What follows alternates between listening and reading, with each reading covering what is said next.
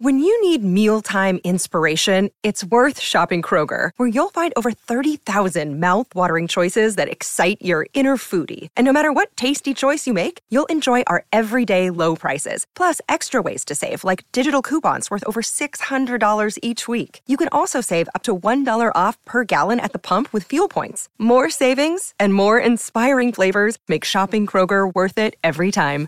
Kroger, fresh for everyone. Fuel restrictions apply. All right, Bozzer, it's time to talk cricket. And Let's joining go. us to chat cricket is host of SENZ Mornings and a member of the SEN cricket team, the great Ian Smith. Welcome to the run home, Afternoon, Ian. Ian. Uh, gentlemen, what a pleasure it is to talk to you this early in the new year, Yeah, very much so. Happy New Year to yourself and all your family and friends. and to you as well. Thank That's you. good. So let's get straight down to it. Uh, the, the Pakistan Test Series, um, the, the third test coming up starting tomorrow in Sydney. Uh, obviously, Australia heavy favourites. What are you looking forward to the most with this test match, Ian? Well, I saw enough in the second test to suggest that Pakistan can make it harder. Uh, I mean, they weren't too far away from getting very close. Hmm. I think Australia, pound for pound, are still the best team. I mean, man for man, uh, you know, it's pretty hard to, to, to beat them with any team in the world if, if at all possible. But Pakistan's shown enough, but they've got to play the little the, the little things that turn into big things better. In other words, they've got to take their catches. Uh, they've got to uh, just cut down on the extras when they bowl. I mean, you, you don't want to do Australia any favours, and in the first two Test matches, at exactly the wrong time, they've done Australia favours, which have given them that ascendancy. So, hey, look, they- they've just got to be a better team for longer periods in the match, and, and I think they can push it into the fifth day. And if it gets that far, who knows? Stra- It's a dead rubber. Uh, Australia's motivation, I suppose, will be World Test Championship points, but hey, you, you just never know. Pakistan might start the new year with a bit of a bang. We'll see. The big story coming into this match, and the last test match for David Warner.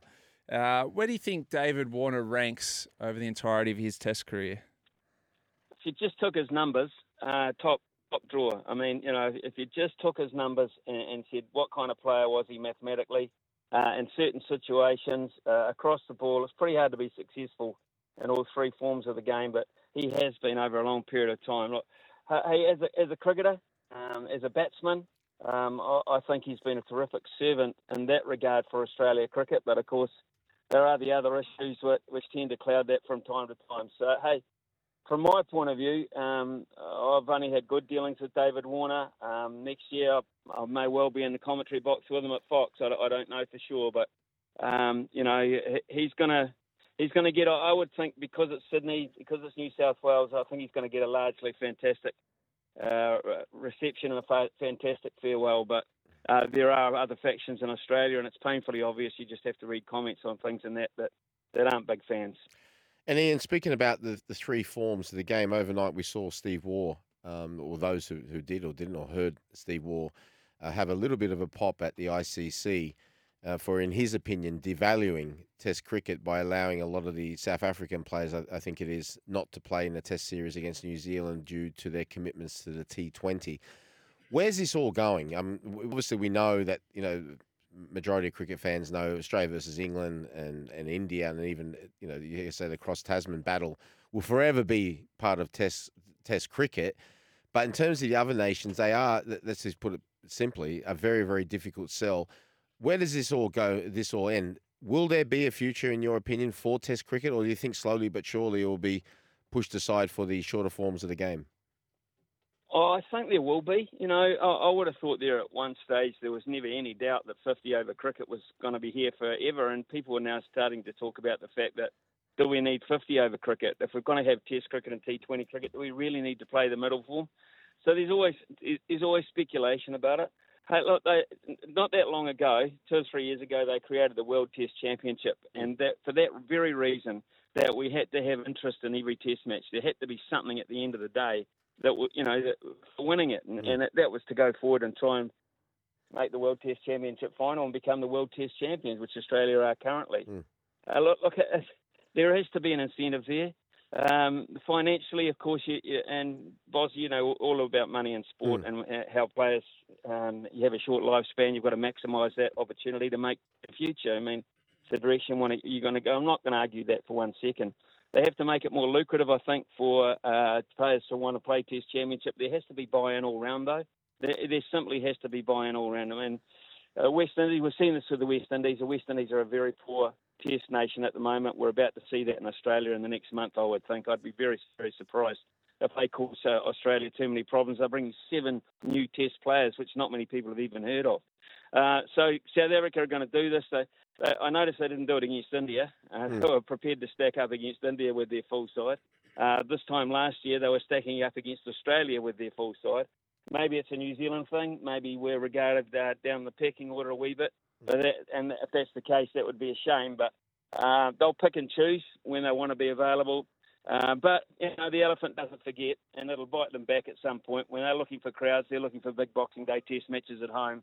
They might battle from time to time going forward. Mm, good point. How do we how do we fix this Boxing Day issue? Because it seems like South Africa want to have their you know summer, New Zealand want to have their summer. So as Australians, we're left with either India or England or little interest. Like there was no storylines this year. well, yeah, I, I, mean, uh, like I said, I mean, Ian will be able to answer that better than both of us. And uh, both of us love our cricket, but we're mm. not, you know, cricket uh, people like Ian is. I mean, from the outside point of view, I, I don't know whether or not some type of compromise will have to come into play whereby one of the three nations has, you know, one year, then the next one, then the next one and by virtue of that, then maybe the the other two can have a T Twenty, like I said, competition with all the best players available if they don't get the Boxing Day test and so forth. But mm. I don't I don't know what Ian thinks. Uh, I'd be really interested to know how this would be sorted out because, like you said, you know everybody wants to have their Boxing Day test, but uh, it's very very difficult to do that, right?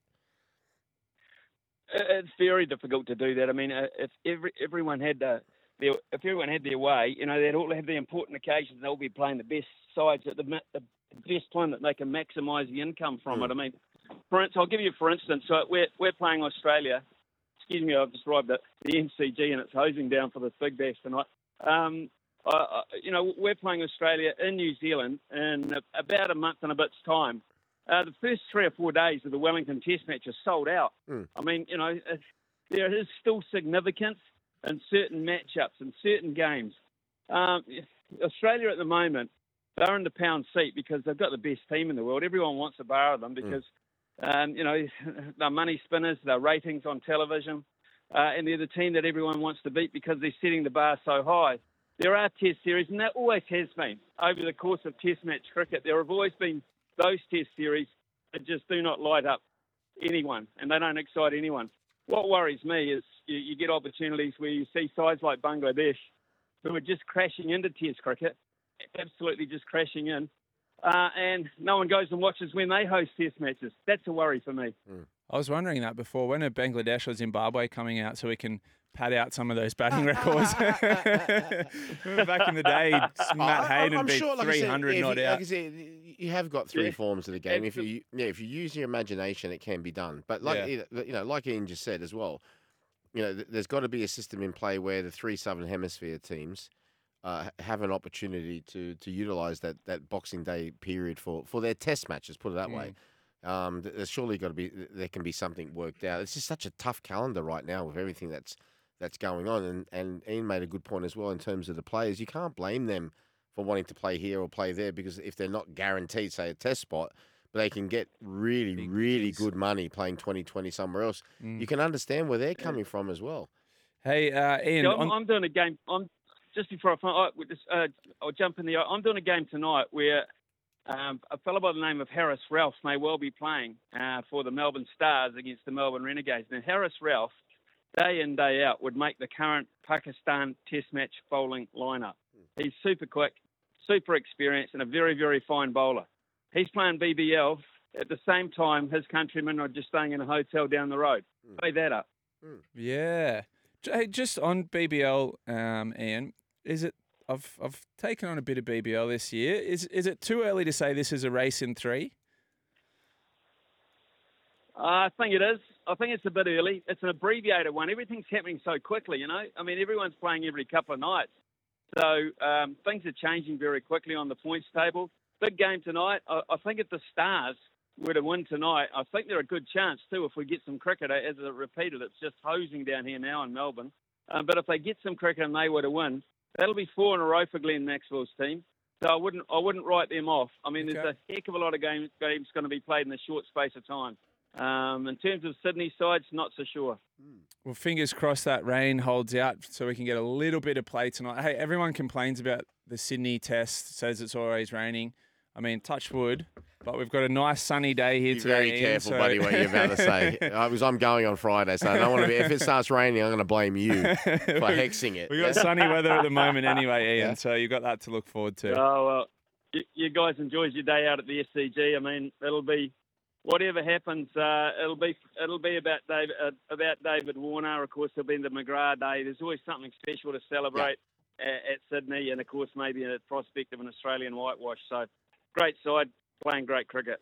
Thank All you right, very much. We're looking forward to that test match, and uh, good luck with the coverage. Of course, we can catch you via SENZ. Uh, you're also a member of the SEN cricket team. Uh, we'll chat to you next time.